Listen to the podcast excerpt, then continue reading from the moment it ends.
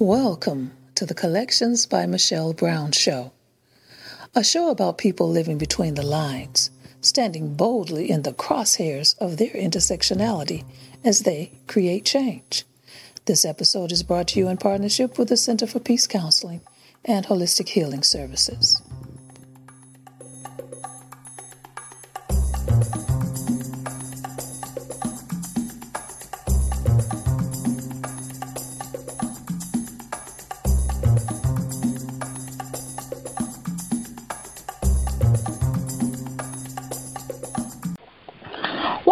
Collections by Michelle Brown. I'm your host, Michelle Brown. Each week, we'll be talking with people living between the lines, standing boldly in the crosshairs of their intersectionality and creating change. From April 23rd to the 29th, the seventh annual National Black Trans Advocacy Conference will take place in Dallas, Texas. Joining us today are BTAC's co conveners Carter Brown, founder and national executive director of Black Trans Men, Inc., and Black Trans Women, Inc., co founder Reverend Carmarion Anderson. The conference was initially a program of BTMI. The group facilitated the launch of the women's portion of the organization at the second Black Trans Advocacy Conference in 2013 following conversations about expanding the group's reach. Carter Brown is a father, son, uncle, leader, dreamer, lover, fighter, and healer. Recognition of the unnoticed and underserved needs of a transgender community compelled him to found BTMI, the first national nonprofit organization that's providing resources, support, and social advocacy to transgender people to aid in their mental and physical health throughout transition. With an educational background in journalism and psychology, Carter Brown is well practiced in researching and addressing issues directly. The Reverend Carmarion D. Anderson is a minister, mom, and activist. She had a calling to the ministry at a young age but she says her gender identity prevented her from ministering at the church she grew up in when she came out as transgender. She was kicked out of her home and shut off from her church, but the experience, she says, made her a stronger person. She's now a minister at Living Faith Covenant Church and is the South Regional Minister for the national group Trans Saints of a Fellowship of Affirming Ministries. The theme for this year's National Black Trans Advocacy Conference is Journeying Together, Living in Greater Truth and Healing. It will have featured events including Trans Manifest Live, Mr. and Mrs. Mr. and Miss rather, Black Trans International Pageant, Black Trans Advocacy Awards Gala, and Black Trans Family Reunion. Carter and Carmarion, welcome back to Collections by Michelle Brown. How are you both today? Thank you. I'm doing well. Thank you again for this opportunity. I'm well also. It's great to be here talking with you again, Michelle. Thanks for having us. Often, and I'll tell you, even this year, I'll be talking to, to groups, and sometimes they can be, you know, gay groups, they can be trans groups, they can be just groups, and it's like there'll be the men and there'll be the women, and they'll say like, well, we we just can't work together, or well, why aren't you inclusive? Oh, they can do their own thing. But you two saw the need. You wanted to reach further, and you came together to work and do this this conference. What? Mm-hmm. I mean, I know you knew each other for a while, but what was that conversation like? When you started to talk about how do we get beyond, you know, you still have your separate identities of BTMI and BTWI, but mm-hmm. that you had to work together. Well, and, and, and, from my observation, the conversation began just with us uh, talking about our own histories you know, together as friends and in remembrance, I mean, we've pretty much known each other since we were very young adults. Carmarion was a teenager, I was barely 20 something. Um, and we did not have community. You know, we always say we were the first trans people that we knew, and we didn't even know it then. You know what I mean?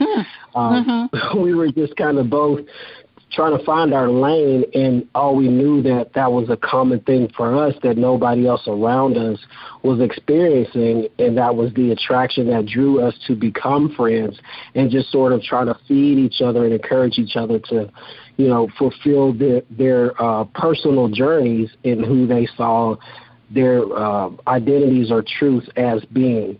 And so when you fast forward years later to where, you know, we're both, um, you know, have matured as adults, we've, you know, she's had children and I've gotten married, you know, we've sort of uh, built our lives and our families we still had not found that community. Um, and so just in conversation of wanting to um, being so grateful for at least having each other and seeing the importance of having community, um, and that we wouldn't have been able to develop socially as healthy as we had without one another, at least that minimal amount of community. I think it was unanimous that we saw the importance of having a community as a black and trans person, uh, where we both wanted to expand our advocacy to our communities and sort of build and empower one another um, based on our personal experiences as well as what we've observed of other people. Hmm. Carmarion, would you have a different opinion there? No, I will say that um, th- that's precise. And if I could add as well, I think when we were having this um, rich conversation, because it, it really wasn't, you know, just something we were around the table talking and saying, wouldn't it be nice? We automatically felt we felt that the passion that was born in us, it was just mm-hmm. the appropriate time to do it. It was the right season. Um, right. It was still during a time where visibility for trans identified um, individuals were not yet to the forefront, and there was still a lot of discrimination as it relates to us transitioning, as well as our color being black. So mm-hmm. we, when we came to the table, I really think that we both matriculated uh, on a professional maturity level um, and kn- knew how to narrate our own narrative and not be selfish, but actually empathize into society to say this can be something very big. Uh, but there has to be a starting point. point, and the and the more we just continue to meet and you know just write on paper you know, if we don't put any actions to it. And so that's when we immediately, you know, I can't exclude Mrs. Brown, um, Carter's wife, who mm-hmm. uh, has who has that business um, um, uh, certification, credentials, degree, to to who brought those ideals together with us and actually created a blueprint, grant amount, you know, things to to make this, you know, actually be born one of the main right? things I can remember, yeah, one of the main things that I can say that I really appreciated from Carter and I friendship, when we got to the table, we didn't speak as it was related to friends. We actually spoke as this was already in existence. And I remember mm-hmm. uh, one conversation we were having as it relates to planning what do we foresee for our community the first thing that Carter said was is that I can't speak for the trans in the community. I'm not a woman. My narrative mm-hmm. is going to be different than the trans women narrative, and that just that clicked the light bulb. And that's when it was decided that we will show the world that we um, can work together as both male and female, but as well as have separate tracks that will invite the community when they need that silo to have right. that thriving and that empowerment that's needed from a womanhood or from a malehood or feminine or masculine, however you want to um, describe it, but yet we will still always come together as a family because I knew early enough, just from my theological background and what I have coined as trans theology, is, is that if this kick off the way that we're very passionate about, we are really living in the abundance of why the Garden of Eden was created.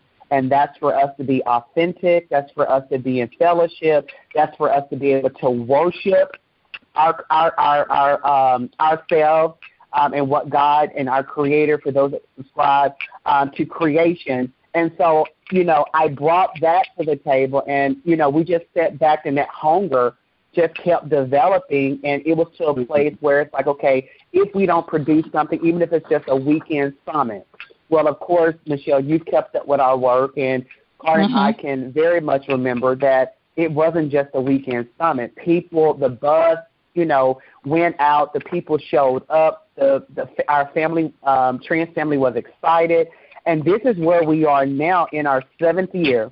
You know, the year of completion, where you know those thoughts that we once had, we've put them, you know, um, in the atmosphere. We certainly have put actions towards it. And now for this seven year, we're going to be walking into a, a new order. And so we're just very thrilled that we did not sleep, slumber, get discouraged mm-hmm. about the vision and the passion that was given to the both of us. And that's the beauty of it. Because a lot of times, you know, we don't want to collaborate or we don't want to give credit where credit is due. But I think Carter and I have built such a cohesive partnership where you know, we're leading together, but we really are leading as a team member because everybody that we bring to our tables are leaders. We're just providing an opportunity to have those courageous and, and intentional conversation, education, so we can thrive as a community because we are the Adam and Eve of the Garden of Eden within our community and into society.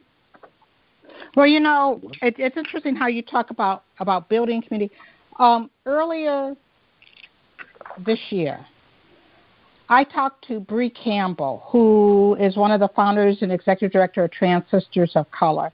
And she was saying that, you know, sometimes when they're sitting around there, uh, someone said that, you know, that they what brought them together was trauma, the trauma of living as trans in this, in this world, and from that trauma, that then they became a family and their own sense of community. When you were thinking about doing that, did you sense that the, some of the mem- people who would come to BTAC were people who had been traumatized, who were living in communities of trauma, but helped them move on beyond that to live, being their authentic selves, to being empowered? Well, I, I can certainly answer. When I was at the table, when we speak about trauma, because we know that trauma is certainly real at the forefront of someone who's trans-identified, um, uh, we we did think about that and the importance of that. The reason why um, our missions both, you know, speaks about our voices uh, and mm-hmm. speak about be the change in the world that you want to see. Really honed in on having resources, but more or less not to celebrate the trauma and continue to bring it up because society is going to do that for us anyway.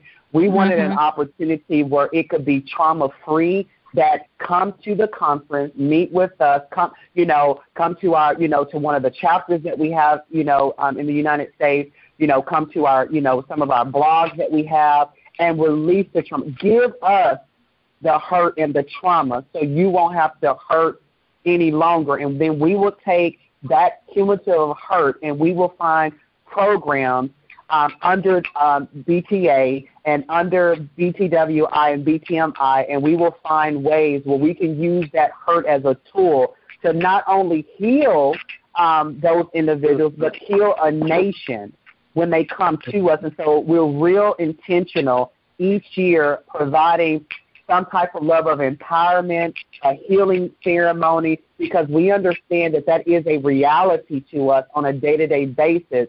I will be remiss if I didn't say that when we spend these six days together, um, we are excited when we get there, and we we are deeply sad because we don't want to go back to the place sometime where mm. we came from because it is so peaceful if if if, if anyone's never been, you know, um, to a, a conference or a gathering where everything is so inclusive, so respectable, everybody can be who they say that they are, and they're respected. There is no no sense of um, adding to trauma, but there's just a lot of love, a lot of healing, a lot of restoration, and of course a lot of fellowship. I mean, people find love there. It gets to, that's how deep it gets. And so when we speak about trauma, we certainly recognize that I did not come to our table without my own struggles and trauma, and I don't believe Carter did either. So what we had to do was find ways of what hurt us,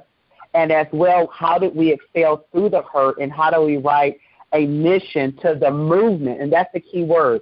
That we this is a movement, and, and our mission supports that movement. Without a mission, then there's no movement. And I think that's mm-hmm. where we derive from because we have been able to really hone in on those things that have held us down. And you're right, trauma is at the forefront of that for us when we are transitioning, living out our authenticity, because, you know, we're trying to minimize um, the decision of us being concerned about what other people think, but yet how do we present ourselves in the world to be the change that you know we want to be able to see? How do we be in position to to um, combat that my voice do count if I'm at the table or not, if I'm on the menu or not. If I'm on the menu, I'm going to taste good. And if I'm at the table, I'm going to leave you some educational tools because we're not just doing this um, selfishly just for who's at the table. We're doing this for our entire family and the next generation. You know, Carter, it seems to me that you have, you know, in talking to you over time, there has been that intentionality of making it because it's a conference, but like we've talked, like there's part of it where it is like a family reunion, that welcoming, mm-hmm. that that love, and it's been like very intentional. I know that that that you've talked about that from the beginning. Mm-hmm. Was that did you did you envision it being what it is, and or did you, did it just evolve to being more of this great family reunion? Mhm honestly, I would say that it just organically evolved into that because that's what was put into that. You know what I mean? It, it's it's like those were the ingredients that made it. Although we, you know, had in our mind, uh, we're going to create a recipe for this dish that we want to make. You know, but because the recipe was, um, you know, custom or or um, unique and authentic, um, it created something that can't be duplicated. You know what I mean? And uh-huh. something that it, it created what those ingredients put together were supposed to make. You know, and, and it's very interesting that you um, made that point, and I totally second um, Carmarion's statement regarding the impact of trauma on our community and how that draws people to BTAC.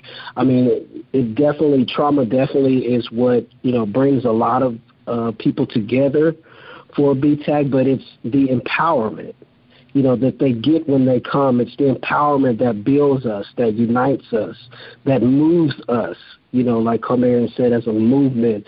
And it's the empowerment that actually makes BTAC, you know, and, and we, when we speak of empowerment, it's on a broad scale and it's also on an individual scale where we're talking about empowering the community in having our visibility and our voices um, in arenas where we're talking about changing policies and it's talking about you know those intimate conversations that we're helping people to have with their families or with their jobs um, the trainings and the panels that we're sitting on trying to educate people one by one or group by group or audience by audience.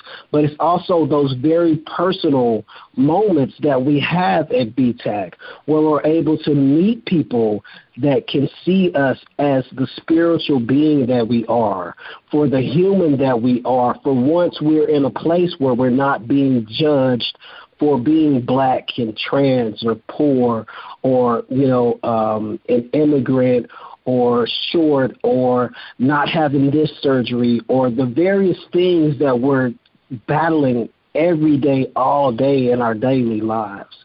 Finally, we're somewhere we where we feel like we're home, where we're accepted, where we're relatable, and we're genuinely loved. And and those feelings are something that come organically that I just absolutely cannot explain. That's nothing that we've written into any program or any conference itinerary or agenda. You know what I mean? These are things that mm-hmm. happen just from the spirit of the people that get together. It's not something that, you know, I bring to the conference or Carmarion brings to the conference or SB brings to the conference.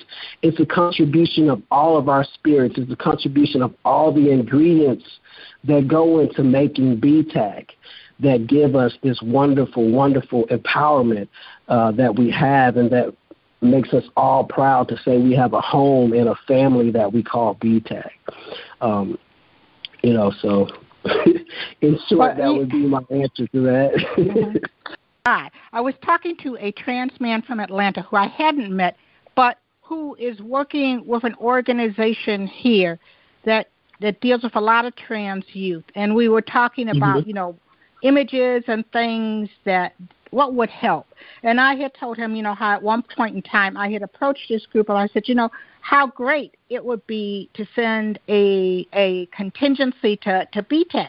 And he was like, well, what is BTAC? And I was telling him, and he said, Dallas, he said, I haven't been there. He said, but that's that group that has all those pictures of people smiling because you know he said in his life usually he's going to some places where young people are, are you know are have have been thrown out of their homes or he's going to things mm-hmm. where people aren't smiling and he said and to see his community in a space where they came mm-hmm. through and he saw people who he knew who were like him and they were smiling because right. it that can be life and i was Absolutely. like wow you know he had never been. Mm-hmm. But what he came across was like, this is something, this is us, us, the best of us. That I mean, I, and I, I will say that it does me joy when I go back and look at past pictures or people still are posting on their social medias or, or you know their media um, pages, you know from previous and remember this and and we're smiling and um, that really motivates uh, me to continue knowing that the work and the effort that I'm bringing to the table as a leader, that you know it is benefiting our community. Um, the flip side of that is is that the pictures you won't see, because uh, I think it's very intentional for me to mention. We don't post the pictures where we where we're crying and when we're mm. having you know those uh, moments of reflection mm-hmm. and those moments of accountability. I even go as far as even when we as the leaders and those that are appointed to assist us in planning for the conference when we're just tired. And, you know, I turn into a big baby when I'm tired. I cry. And, you know, mm-hmm. Carter's big brother as he is, you know, get it together, you know. but we don't po- we don't post that. But some of the disappointments, I will say, for me, when I'm in, you know, my my silos, you know, at home or when I'm reflecting uh, of a job well done, is that I also cry because I know that there's a lot more uh, that we can bring to the table. And that's when that's when the cry goes out to you know to to the nation and say, hey, we're here. Uh, we recognize that we can't you know you know have it all in six days, or we don't have the bandwidth, or maybe it's not our experience. And you know that's why we're so heavily about you know when we come around to the conference asking people to submit their abstracts because we know that we want to be very intersectional uh, with our programmatic. And there's a lot of times where it may feel that I get disappointed because I dropped the ball. But if I didn't know or have the skills for it and no one showed up, then I have to just compensate it with something else. So I bridge those two together is, is that it makes me feel comfort to know that those smiles they're receiving something. But on the back end, when we're doing this hard labor and planning and jogging our memories and our business developer trying to, you know, to secure funding and writing grants up, sundown. Sometimes it is disheartening, you know, because we just want to give so much.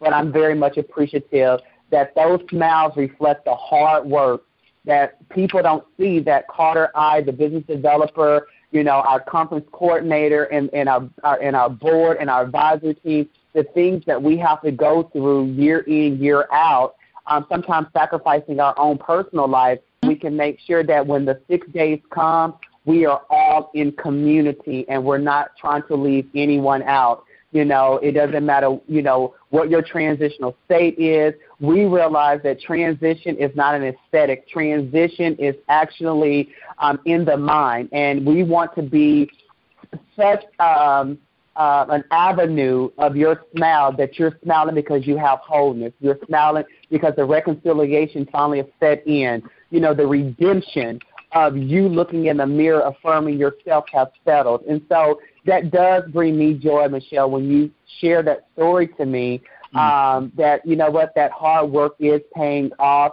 because it will dry up my tears, you know, and now I can mm-hmm. cry with knowing that wow, if if we just touch one, two, three, a minimum, the work that we're doing is changing. And and again, it means that we're coming to the table. We recognize as leaders, we're also trying to be a change in the world that we want to see.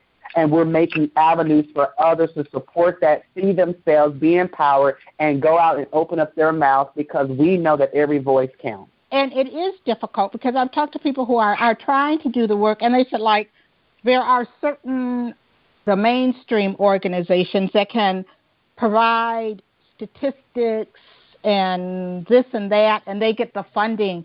But the things that you're trying to help people do every day, getting from going, it's it's a different type of advocacy. It's a it's like like you said, it's like building them. It's helping people deal with the trauma. It's someone. Yes, it's important, you know, to fight the bathroom laws. But what about with that? That when you go in to get your driver's license and maybe Mm-hmm. You get challenged about your gender, even though you have all the necessary paperwork, that somebody is still going to challenge you. And if you don't get your driver's license, you can't get to the job. If you're able to get the job, which might be discriminating against you again because you're trans.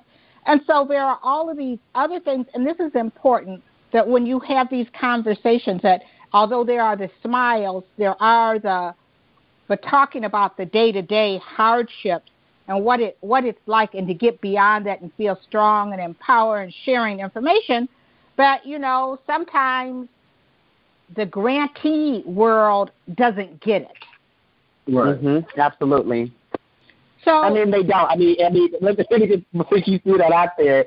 You know, from a from a a, a leader standpoint, and I believe all leaders um, sacrifice something. But but what BTAC has offered to society, and for those that are our allies and those that certainly are our trans family, we can be the first on the front line to say that uh, it is a slap in the face, knowing that there is funding opportunities, certainly that we've gone for as well, um, that we don't get because people still don't know how, how to have the intentional conversation about redoing racism as well as their their prejudice as it relates to who we are as trans people in society. Uh, but yet, you know, when there's a, a, a uproar in the politics, or if there's an uproar because of the bathroom or anything like that, then everybody wants to be able to show up. But you're showing up empty-handed. I appreciate their presence, and I appreciate you know, this doesn't apply to everyone, you know, whoever's listening mm-hmm. and who's guilty of having resources and have neglected giving it to us, it only takes an opportunity and a chance. I will tell you because, you know, I, as a leader, I get to see, you know, um, how we deal with the grants, and our grantors are not disappointing whatsoever. With, as a matter of fact, they personally reach out to us because we meet our objectives. We're doing something actively. We're not just sitting on it. We're not paying salaries. You know, this work is free.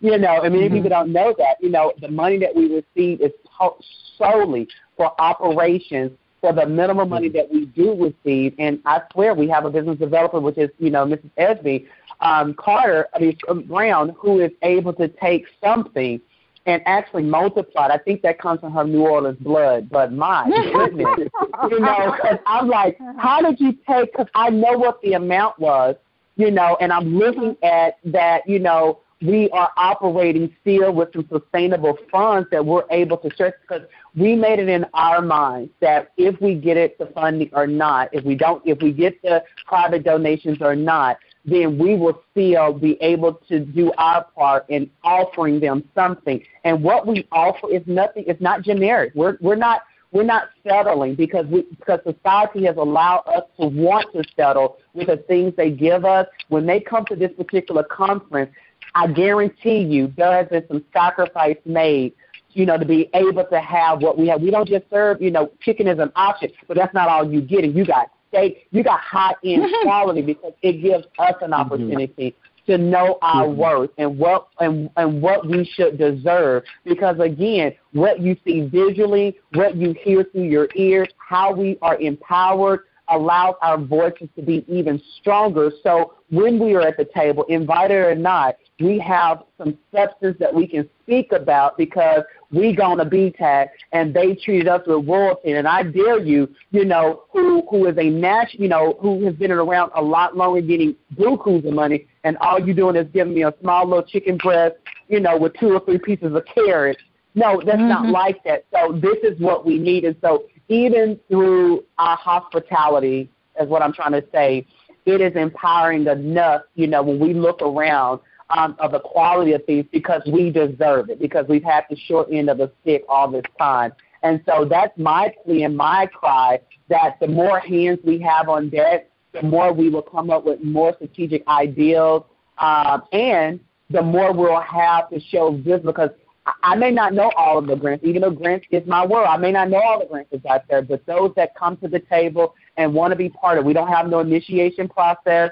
You know, we mm-hmm. welcome everyone with love, open arms. Mrs. Carter will kiss you on the cheek. I will give you a bar hug, and Carter will look at you and and and and and, and, and say, you know, daughter, niece, nephew, because everything is family oriented. All we want is to show up, have fun, and whatever you find your hands to do, do it because we're, we're, we're you know we're operating with this minimum funding that we're just able to just flip, and I'm grateful to the universe that we're able to do that because you imagine, you know, if we're not overlooked or you know um, the the the funders are able to actually be in the house, they can come and see the remarkable work that we're doing to change mm-hmm. lives and to grow people. What we can do when more funding is able to be available. I'm talking about, you know, just seventh year were, were blown up, the eighth year were blown up, and then therefore um, we, there, there will be more sustainable types of conversation and sustainable type of programs that will just lead from BTAC and actually hit all of the spectrums of social determinants and all of the sectors um, of the government, all the way up to the White House. They will know that black trans lives do matter. Okay, and you know, we're going to take a break on that point. And when we come back, we're going to get into BTAC, past, present, future. So we will be right back.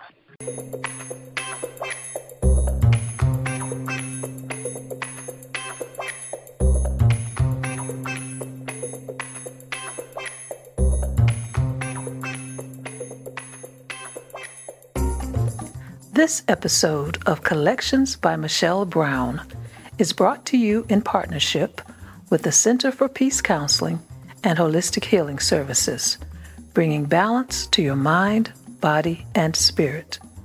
For more information or to schedule an appointment, visit the center at www.thecenterforpeacellc.com.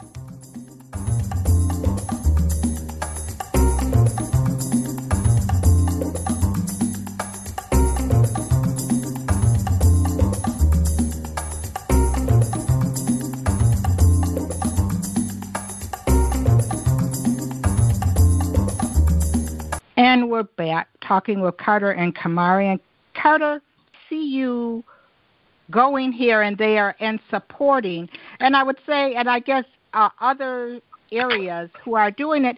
And I think that that's the other thing. It's not okay. It uh, you everybody has to come to Dallas, and we're all going to run it through here. It's not like that. It's like you are very happy to say, here, take this and run with it in your city. Uh, I'll come and support you, and then come on down to Dallas. You know, as you are you are these other chapters are they just are they often coming out of BTAC then people going back to their place and saying, "Hey, I want to keep this going." Yes, absolutely, and that's that's uh, one another thing that you know BTAC or, or or BTA does that's often so often overlooked. You know, as you say, by grantors, as well as the community itself, is just the leadership and the community organizing that we're contributing to the black trans movement. I mean, you have people that come to BTAC, and primarily it's black trans men taking a leadership role. And again, we're so often overlooked you know, in our role in the black trans movement, our initiative. But primarily it's black trans men that walk away from BTAC and say, this has been an empowering thing We need this in my city. I want to take this on my back and go back and do what I can to answer the call from the needs of my community. You know, brother, how can we do this? And it's just as you said, you know, they have the initiative and we offer the support, you know, and, um, you know, as Carmarion said, it's not even a matter of, you know, we have funding for those things. You know, we make we make it happen with what we have, but our priority is to be there, you know, where the community calls. Um, you know, it, when we talk about um, people not getting it, and specifically grantors not getting it. You know, here we are seven years in, and I can honestly say that you know the the, the grantors and supporters that we have had for um, the issues and disparities of specifically black trans men have been very, very strong allies. People like yourself that do get it, that do actually care and can see, you know, what what the um, challenges are for being a black trans man. But for the most part, I will say, you know, on a mass scale, people still don't get it. That we still aren't visible enough. You know, there's no visibility or representation for black trans men in all the places that we need to be. There, there isn't funding to sit down with the brothers and talk to them about the trans, the social transitions that they're going to go through and how to deal with now that you're being, you know, profiled by police and being pulled over left and right and taken to jail and what do you do when you get there and, you know, and these sort of things now that you're presenting as a black male in society first. You know mm-hmm. what I mean? Mm-hmm. These are things that I've had to go through. In the social transition, you know, we got brothers that need to be their voices represented in the hashtag Me Too movement. Where do we mm-hmm. fit there? You know what I mean? We have, you know, it's it's it's a lot of social advocacy involved um, for for Black trans men. Um, you know, our health disparities and the the care and neglect that we often inflict on ourselves for fear that you know we'll be rejected or the experiences of being rejected from healthcare professionals but we don't really have um, the visibility um, or or the voices being recorded or accounted for, acknowledged, so that our issues um, can be supported. Um, so that's why it's so important for us to have community organizing and building leadership amongst ourselves within our communities um, and taking it back so that we're having these conversations um, not only on a national scale but in our homes, in our neighborhoods, you know, where there's brothers here in Texas that are going through what I'm going through. You can go back to California and connect with brothers that are going through what you're going through and make something happen. We have made a change here in Texas. We have made a change in California, you know, in North Carolina and wherever we are as black trans men and women speaking up. You know, and even if you don't associate um, the, the visibility of black trans advocacy directly with this organization, I, I'm very comfortable in saying you can attribute it to black trans advocacy somehow because, you know, seven years ago, advocacy for black trans people was not as prominent, you know, mm-hmm. but it mm-hmm. took us as black trans people and as black trans advocacy, the organization, taking a stand in, in consistency without apology and in confidence that, you know, we're here in support of ourselves, even when it was our own black trans community that was speaking against us, saying, hey, we should be more inclusive. It shouldn't just be all black. Or, you know, why does it have to be black trans men? It should be black people, I mean, or people of color, or you know, so forth and so on, mm-hmm. where that they just felt that just saying we were black and trans and proud was offensive.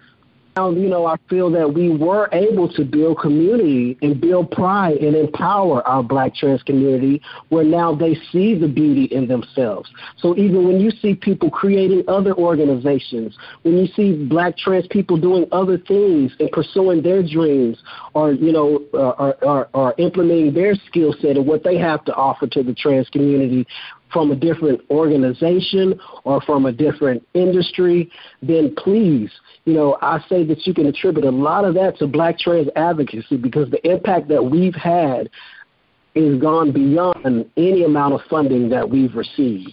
And, and, you know, what we're doing is making history. Everybody that's involved, you know, not just Black Trans Advocacy and all of our, you know, staff and attendees and so forth, but everybody that's putting stake in the Black Trans movement is currently making history. Um, and all of it is Black Trans Advocacy. You know what I mean? Because if you're mm-hmm. Black and trans and you're visible, that's Black Trans Advocacy. Well, you know, it seems like there's like two games, and it sounds like it seems to me that Black trans trans advocacy through you know BTMI and I, the the brothers and what's doing that's that's the groundwork that's happening where mm-hmm. the media often only wants to focus on certain people and you know right. they have made a little niche for black trans women but mm-hmm. Mm-hmm. which which also in some ways also victimizes and traumatizes them because it puts them like you know, well they are quick to show that they're if they're sex workers, if they're getting shot, if they're getting murdered, but we know right. that's happening for black trans men and through having these chapters of you're keeping that awareness up and having that mm-hmm. discussion you know things have changed i mean really things have changed we went under politically to where mm-hmm. we went from a point where we were going to the White House, we had people talking about trans issues in a different way, to where now, even more, particularly as a black trans man, a young black men, you know, we are even mm-hmm. more endangered, you know. And right. there are more things going on, like to turn back the hands of time. Last year, you were saying how not only were you going to come together and talk about it, but maybe to sort of strategize, talk about action plans, talk about some of these issues and what you needed to do to not only protect and but also empower the community moving forward. So mm-hmm. in this in our year under our current administration, how do you feel that both of you coming into this? Do you feel that you know is it even more important to have like these, right? Where the family comes, we round a circle uh, the, the wagons and say, you know what, we need to be more mindful of this, but we also need to be pushing to protect our rights.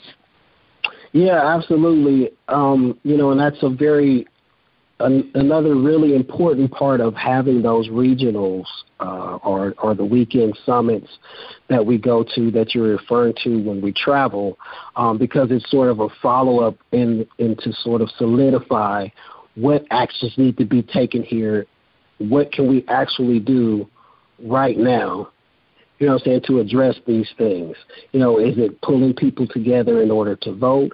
Is it just pulling people together to talk about, you know, what the employment is and, and what the employment status is of people here and um, connecting, you know, networking with one another um, and helping, you know, to update resumes or, you know, contacts, so forth and so on. So, you know, it, again, it, it's more of on a community organizing um, uh, basis that we're approaching um, addressing the issues that we've identified in the Black trans community.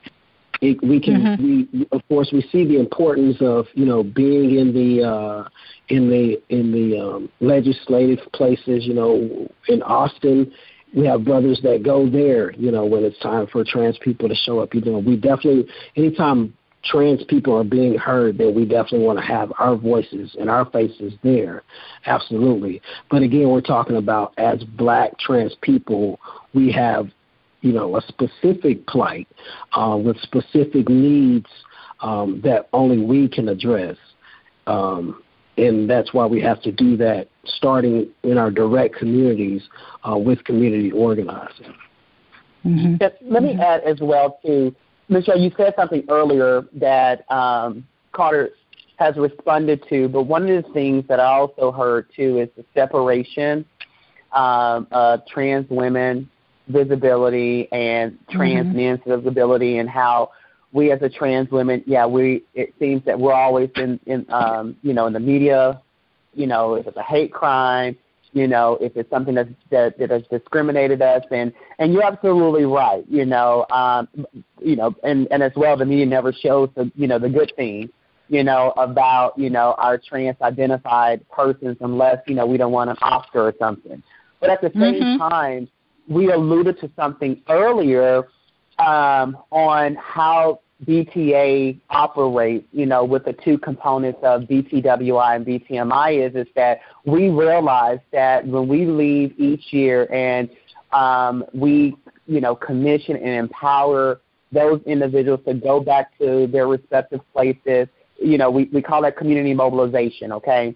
Um, and this is more of a national uh, mobilization to go back to your respective places. But one of the things that I can appreciate um, especially for those who have gone back and mobilized, is is that we still don't leave anyone behind. Um, you know, I'll give a, an example like of our, our reigning king now, um, Mr. Trenton.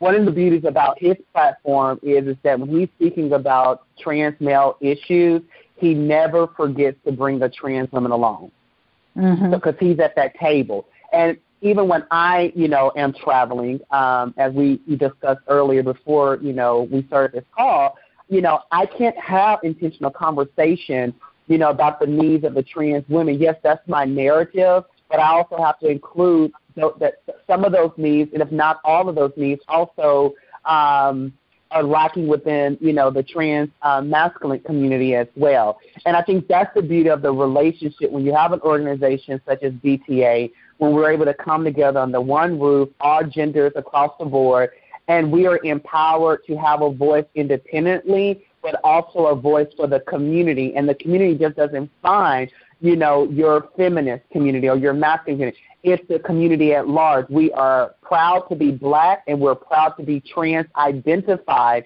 individuals because all of our voices count. And that's I wanted to bring that up because I think a lot of times what happens there's a lot of other organizations doing amazing work you know, we're not the only one, you know, per mm-hmm. se, but they're doing amazing work. But I believe that BTA is the only structure that have this commonality of is that right. we're not going to leave anybody behind. Um, right. You know, from the scope of work that we have set forth. That's the reason why we have two different leadership tracks. That's the reason why, you know, Carter, I, and our business developer, um, Mrs. Carter, we're on the phone sometimes till 2, 3 in the morning because we're trying to find out how do we merge things together because we promised ourselves that even though we're running separate tracks, because, you know, we do have some, some, some differences, but we also have a lot of similarities that we don't mm-hmm. always showcase. And we always are strategic enough to, to bring and combine some of our initiatives because we know that it's a benefit for our community regardless of the gender what I often point to BTAC and the work that you guys do and how you're able to, because like you said, you might, and like we were talking about our conversation before, you might get that seat at the table and they're just going like, well, you know, we need to be inclusive. We'll invite this trans woman. But once you sit there, you open the door. So if they're talking about Me Too, you say, Me Too and my trans brothers. If they're talking about health care. Mm-hmm. Yes, and my trans brothers. So sometimes, you know, we can't get in a contest as to who's getting like the most attention. It's like as a community, who gets their foot in the door and then open it wide so that we can talk about all of these things because you have people who who will say are there trans men other than uh what's Cher's son? Chaz Bono, you know, Right. Are there trans men? There are a lot of trans men who, like Carter, are fathers, uncles, and, and that you need to know that Carter is a dad. And I'll tell you, my my best Carter story is when he talks about taking his daughter to school and her turning around and telling him that you know he could let go of her hand. She got it. You know she and it was like that. That's just like the humanity of that if you open up and you're talking about parenting, and if you're on a platform where you're talking about, you know, parents, and you bring that up, then you have to think that, you know what? Yes, he is a parent. You are a parent. Mm-hmm. And your goals for your children, for your families, are no different than anyone else's who is a parent. So I mean, uh, it's just it's just like so. So last year you said you were going to leave. What did you when you at the end of last year's when you said you know you were telling me that you were going to hopefully you were going to sit down and I'm trying to think of what was the theme from last year. Uh, and you said that you were going to, you know, not just sort of talk about, but just sort of talk about some real things. What, what mm. did you leave last year with that this year we'll see in BTAC 2018? Oh, well, last year we left with, or I'll say I left with, I can only speak for myself. Um, mm-hmm. What I left with in the, the intent, uh, the message that I would like for everyone to have left with was the importance of the presence, you know, mm-hmm. and just really seeing the value of each other's lives. Um, you know, it's true that we're all trans, we're all black, and we all are dealing with all these, you know, horrible inequalities or, you know, inequities and disparities because we're black and trans or and that's something that brings us together. Again it's okay that the trauma brings us together but you know just appreciating um each other in the present and that we are here by appreciating that not only means you know showing gratitude for one another and respect for one another um, and valuing each other's lives, but actually doing something with our time here. You know, so whatever it is, whatever skill set that you have to offer to make the the uh, Black trans community more empowered, more self-sufficient, more value, to bring more equality and humanity um, to the Black trans community, it's urgent that you do it today. You know, you have to implement what you have today. You know, it's mandatory that we create something to, as being a part of the universe. You know, we all must be creators of something. You have to leave something as, as just as a part of your your human walk. And so that's really what um, I walked away with, and the intent for everyone to walk away with last year. And so, in, in what that leads us to for 2018 is that you know you know, again, the theme is journeying together in greater truth and healing, which is just saying that, you know, it, it just reemphasizes that we're all um, together in this walk. In the walk, we're healing, you know, together just by, you know, accepting our realities um, and finding the beauties of our existence. Um, it's what heals us, you know, mm. and, and, it's what um, helps us remove all those layers and get to our true selves. And that within itself is a is a very, very healing thing. But it's so often a challenge for us to do as individuals. And it's something that often we have to do or that is better explored when we do have a community or someone um, to do that with, someone who can celebrate the beauty in us that we can't see. You know, that you can love me until I see that I'm worth being loved. You know, that you can mm-hmm. appreciate me till I can see for myself I have characteristics that should be appreciated.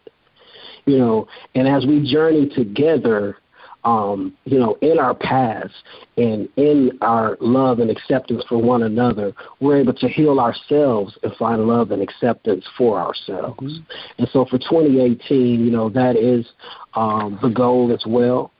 Um, as you know, as we continue to build on um, our, ourselves as a Black trans community. Um, I feel that this is where we are, and as Carmarion said, this is the year of completion. Um, so we're hoping that you know this is the year that we can really see um, a, a level of completion in our work and our efforts to ha- to build our Black trans community and heal our Black trans community, um, and to you know you were speaking in conversation a little earlier today, and um, is saying that primarily what we want to know is, you know, at this point, what are we missing?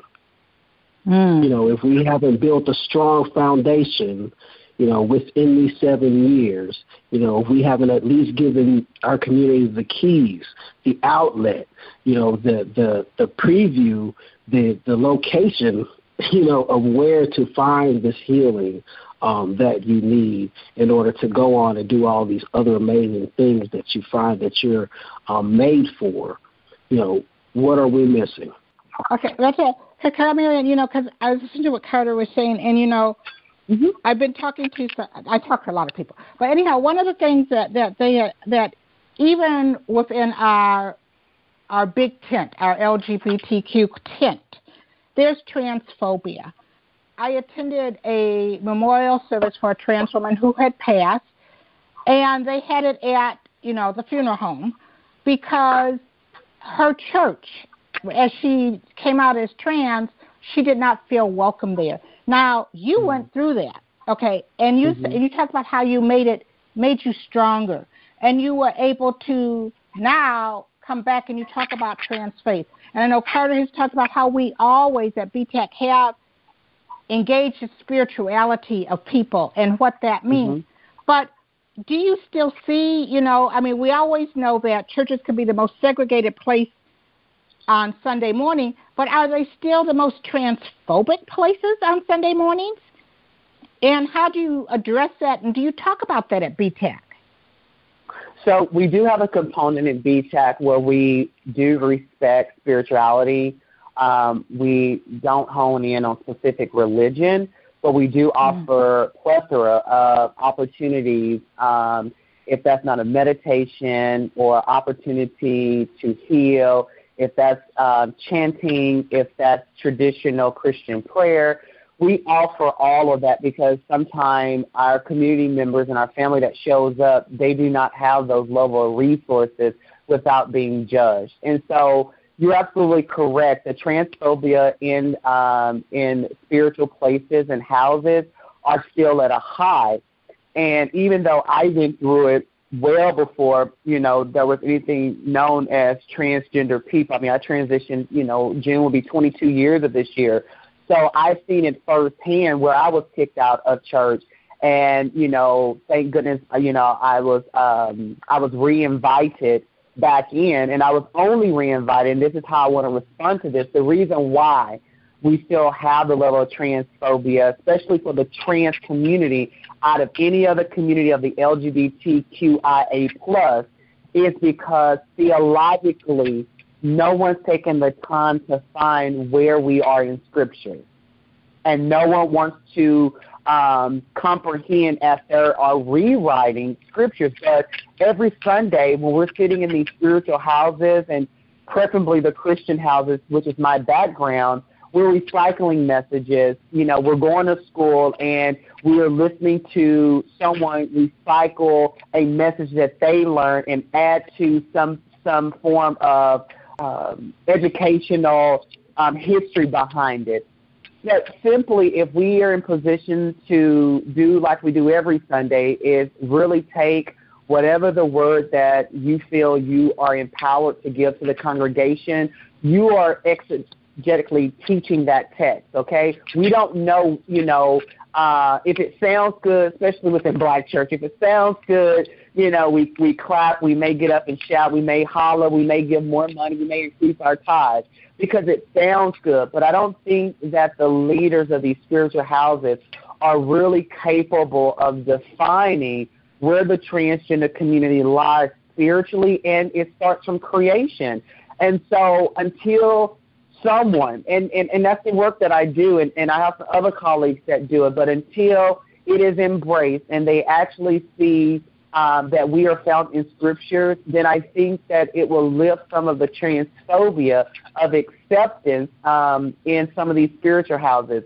You know, that is the reason why the the increase of affirming and inclusive ministries are developing is because we found an opportunity to really just preach love, you know, and to allow everyone know that they were created well and they were created good and the Elohim, which is one, uh, is in all of us. That is what makes who we are as individuals. It really is not about if um, I'm LGBTQIA plus. It's about me as a human being and what my purpose is.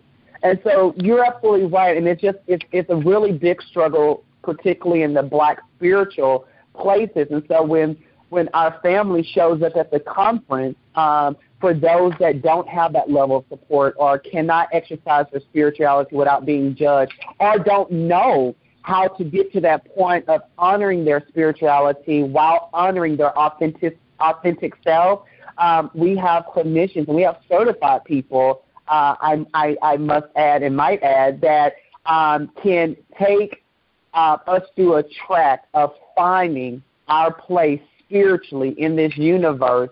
And that's just another form of empowerment that we recognize because we are black and we're intentionally about uh, uplifting our black.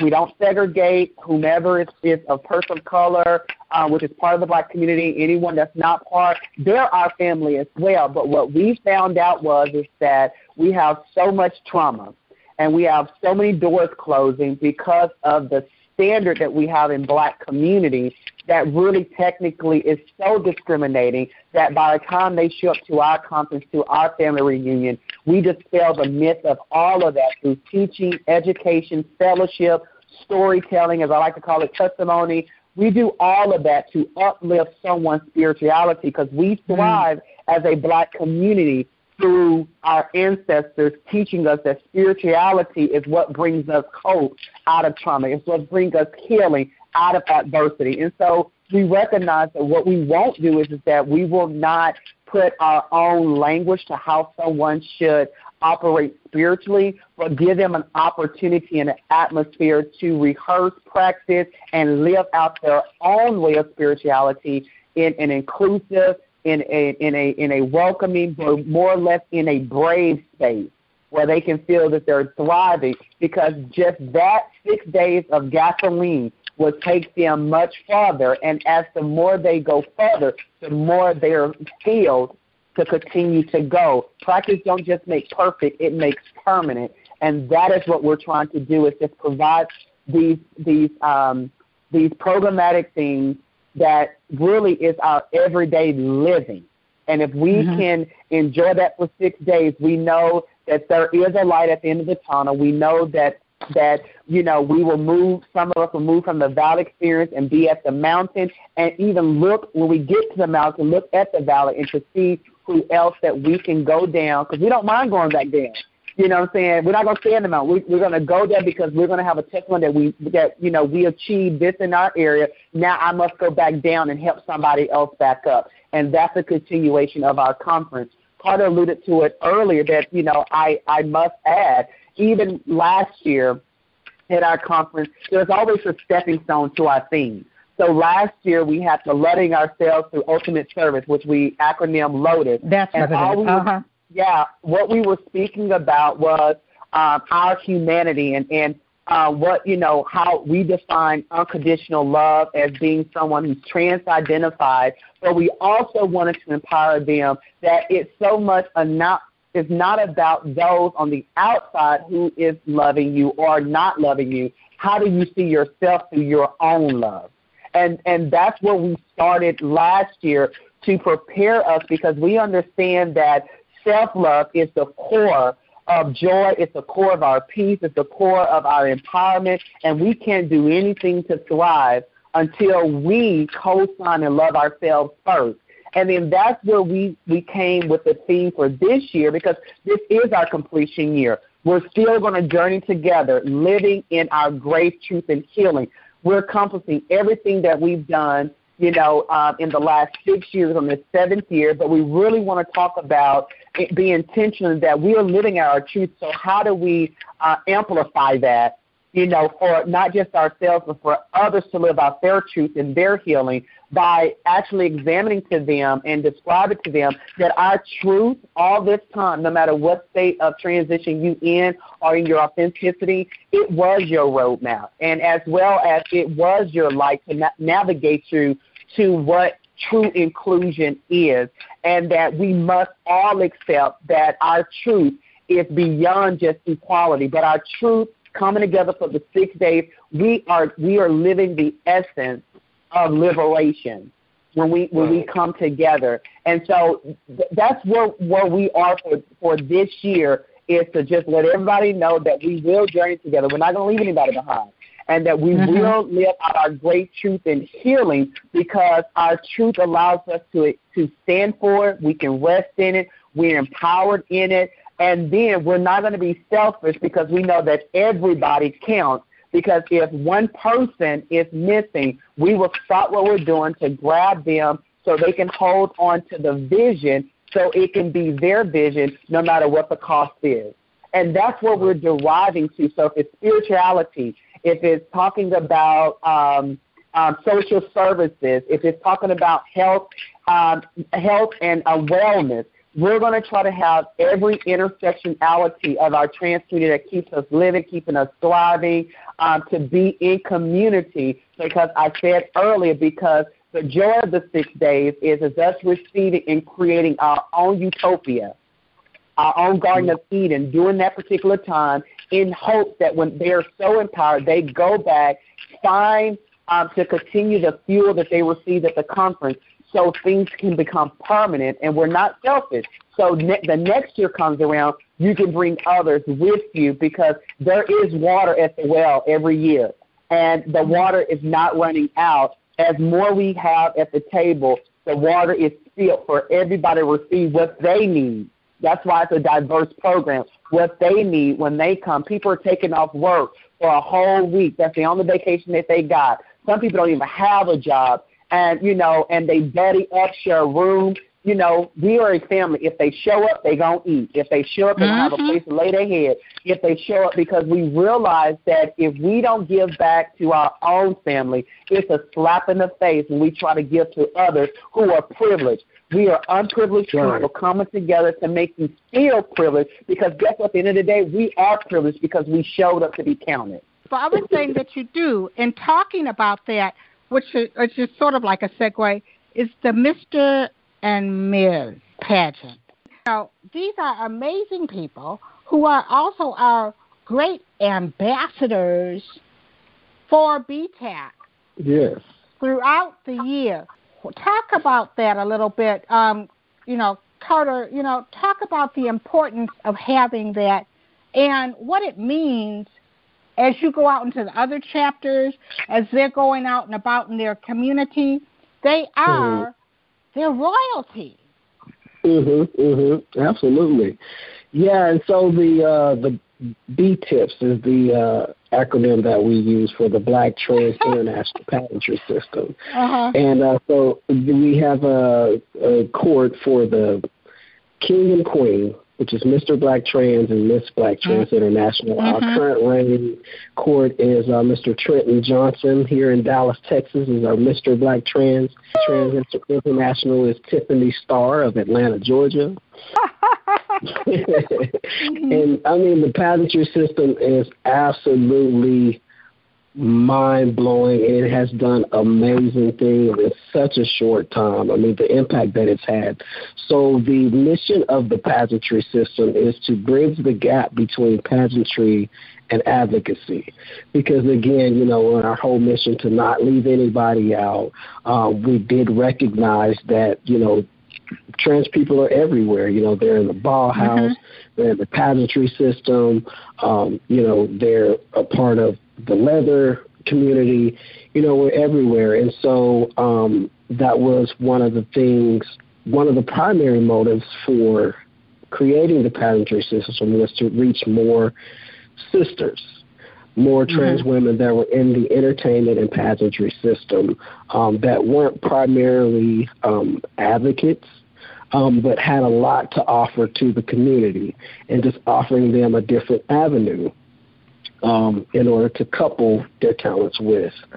Um, and so, you know, it took off. It has been absolutely amazing. The, I didn't know anything about pageants at first, but I can tell you that is definitely one of my favorite events. My personal favorite events of the conference is watching the pageant um, because mm-hmm. just seeing the creativity and the commitment you know these these these contestants and these people in you know my community is it just leaves me in awe every time. Um, and what's even more remarkable is that you do actually see, you know, just everyday sisters becoming advocates. You know, they're all they're creating you know leaders in their community. Our current reigning queen, Miss Tiffany Starr. you know, just from my personal observation, prior to being the queen, she, you know, has a, a great record of, you know, reigning and winning pageants. And I mean, she's an absolutely beautiful woman. She's talented. Um, you know, she has amazing costumes that she creates most of on her own. Um, but just in this past year as reigning queen of B Tips, I've seen her, I've seen her evolve from primarily a pageant queen to primarily an advocate. You know, she's gone, you know, out of her um her I would say her comfort uh, zone or her experience her most experienced um areas to you know create community organizations in her local area. I mean, uh, community uh, events in her local area. Um, you know, with with other women as well as just with the general trans community. Um, she's gone and spoke you know, to educate people about trans issues. Um, she's done, you know, Facebook Lives about, you know, various topics that the trans community uh, wants to talk about. You know, and these are things that she initiates in in the in the voice of advocacy versus pageantry. You know, and so what that does is, you know, she has a lot of followers that are a part of the pageantry system that see this and say, hey, I too can be an advocate for my community. I too can have a voice, you know, to make change in my community just with whatever I have to offer. You know, and so, you know, that's been the history of the pageantry system, the same with Trenton. You know, he was already an advocate. And so now he's able to show that to the pageant you know the the uh, more so pageant side. So it, they really are bridging the gap, you know. And um, our previous kings and queens um, have done a remarkable job as well. And so that's what we're seeing with this uh, pageantry system and the wonderful success that they've had, and not only just you know, as you said. Um, uh, showcasing the beauty and the talents of our people, but they're also creating leaders and making a really big impact just by you know having their presence shown as a pageant mm-hmm. person and being an advocate. Yeah, it's interesting because I had talked to someone from Chicago who's involved in it, and that's what they were saying that not only was it a status thing, but it was about it hit them that they had a responsibility to use that platform mm-hmm. to advocate for right. issues around the community. I, I look at that, and that's what I see. I see them out there. Then that to me is what makes them royalty. Is like they're not just sort of saying, "Oh, I've got a crown." They are advocating. I've seen some of the things that Tiffany has been engaged in. I'm going like, "Hey, you know, she's using mm-hmm. that platform to sort of pull people in to talk about it." Like mm-hmm. I said, sometimes we get our foot in the door whichever way we can, and once it's open, we speak up and we speak out. Well, we're going right. to take our mm-hmm. second break here. Um, and when we come back, I want to go over some of the things that we're going to do uh, at this year's conference and talk about a little bit about registration and those things. So we'll be right back.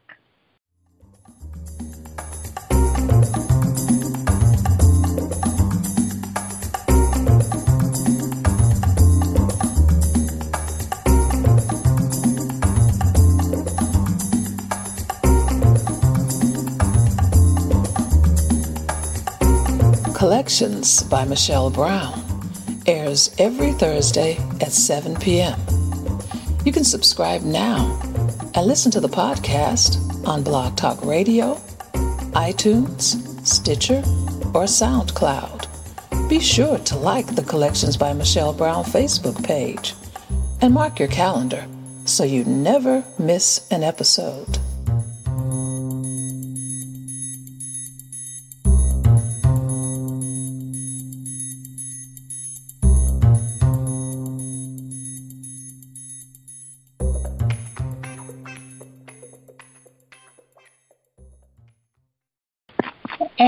We're back. Okay. Uh, now, the dates, I believe, are April 23rd to the 29th. Um, are you having it at the same host hotel as uh, last year? Uh, no, we switched to a different hotel this year, and the attendees are absolutely going to love it. Um, we are at the Wyndham uh, Dallas Suites. It's still in mm-hmm. Dallas, Texas. Um, and all of the rooms are suites, meaning that they are larger. Uh, because you know, as as uh, we stated, a lot of times we do have people that um, like to cut costs or we like to make it affordable, and so um, having a room share is a very popular option for our attendees. So, in the feedback um, from our attendees and our efforts to accommodate. Um, we've booked with a hotel that has all suites, meaning so all the rooms have a separate uh, bedroom and living area. Um, you know, with the pull-out sleeping sofa and a little kitchenette. So, you know, if you're staying for an extended extended amount of time, it's going to provide more comfortability um, to our attendees as well as the hotel. Uh, you can look at it online; it's amazing, but it's more of a courtyard style um, within, and so I'm very excited about being at this hotel because it's actually going to feel like we have our own little town. Um, mm. with so mm-hmm, mm-hmm. occupying the hotel and it having like sort of a circular feel, um, I envision like a little bitty Dallas version of a Trans Wakanda or something. And are we going? Are we going to have our our family picnic again this year? Yes, that is a must. That's now a staple of BTAC. So many people come and they very much look forward to family day, including myself. So we'll definitely be back at the ranch having another really, really awesome uh, family day. Yeah. Mm-hmm.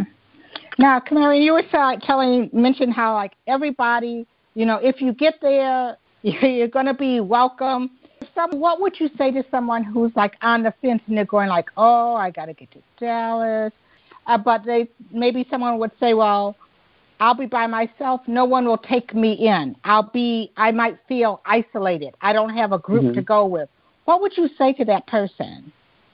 Well, you know, the first thing that I, that I always try to promote is transparency. You know, we don't know if you need a level of assistance um, unless you let us know. You know, and sometimes we have to. I'm not going to say that we're in position of pride, but, but you know, we, we have to really find a way to articulate that so we can turn around and help. We do have some, some programs um, still available, possibly, you know, if they would like just to reach out to us through our registration link. Um, and that will go through, of course, our conference coordinator. And then from there, we have a review board that will, you know, kind of prioritize the amount of assistance that we're able to still give out at this particular time. I will say that, you know, if I can plug in an advertisement, you know, our scholarship portal is still up. We're still seeking, you know, uh, personal and private and corporate donations. That is actually how we get individuals who are, you know, who's quite don't ha- can't make budget to get here.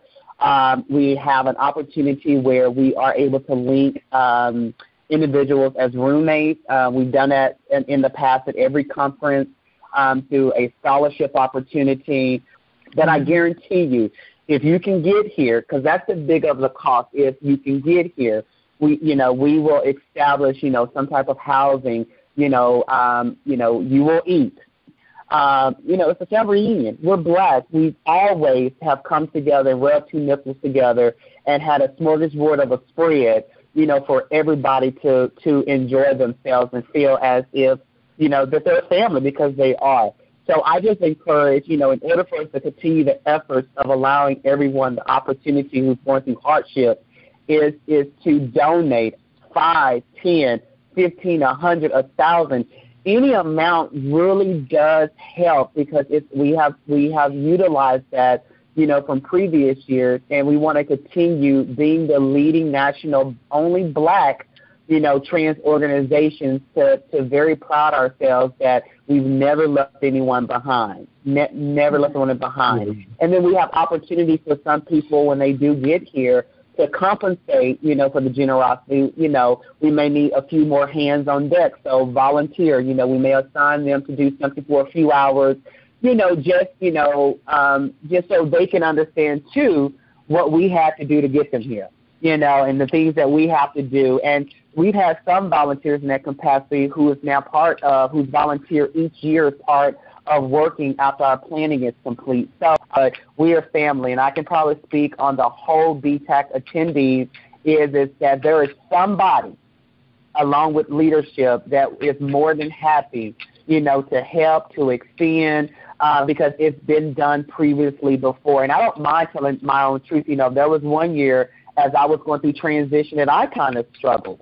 You know, um, and I'm very transparent. You know, we don't get paid, you know, for the work that we do leading this type of movement. But my family came together you know, and I guarantee mm-hmm. you I probably gained 10 pounds when I left on, on their dime because they were very generous. I had a place to lay my head, you know, um, and it just wasn't just something thrown together. And I'm, I'm being transparent because I think that the, one of the, the best attributes of a leader is to be very honest. I have been mm-hmm. there. So I certainly can empathize, you know, um, when the assistance is needed we will be in position, you know, to be able to give. But we do have some things in place that we do have to report back in so we can justify. And I have to, you know, now speak on a business standpoint to justify. But we have a track record of 100% that we've never left anyone behind. We just want them if if they can show up.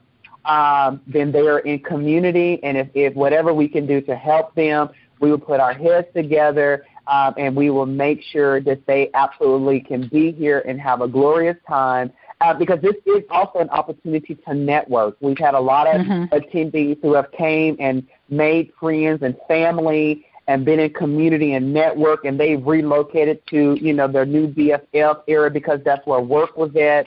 Uh, that's where sustainable housing was. So we're actually, you know, coming together as a family, but there are tools that they're leaving with and, you know, some referrals that they're living referrals at that, that they're leaving with. And so we, we just want to make sure that everyone knows that they, everybody have a seat at the table and, you know, and it won't be removed because you didn't have the financial to get here. We will do our best to do our part in being community. Facebook page. It says that the general registration for workshops is free. All access registration is $150. What does the all access registration include? The all ex- all access registration includes um, access to all of the events, the evening events. So that would be uh, the Trans Manifest live show, um, the B Tips pageant, and you know, again, these mm-hmm. these events can also be paid for a la carte. Um, but 150 will get you into everything. Um, and actually, the 150 amount that you quoted is for the uh, the VIP. So, um, so if they were able to come, they could, like you said, they could pick and choose what they wanted to go to, and just pay for yes. the entry to that event if some people come at the later part of the week, you know, everybody can't mm-hmm. get a mm-hmm. week off. So if they just want to come, you know, Thursday, Friday, and Saturday, then you know, and they just want to pay for the pageant, the gala, and family day separately, then that's definitely an option. 150 is the value or the uh, the uh, discounted um, price to get access to all of those events for um, a discounted price. Registration is open. Um, I, I know that we're still, you know, we're still taking those donations. How? What's the best way for someone to register to find out more? well, I think at this particular part, well, I don't know if you want to talk on that part, or I would just say the best way is is is to you know we need we need things to be tracked. So is to go to the website. All of the information on the blacktrans.org website will lead them to the conference registration. Everything is self-explanatory, all the way down from the a la carte to what's free, what's VIP. Mm-hmm. Um, they will eventually find the permanent schedule so they can start picking and choosing. We're hoping that they'll be able to come to all of it, but we know some people are also taking vacation time um, as well. So we try to factor that in and leave room on the program for them to explore Dallas.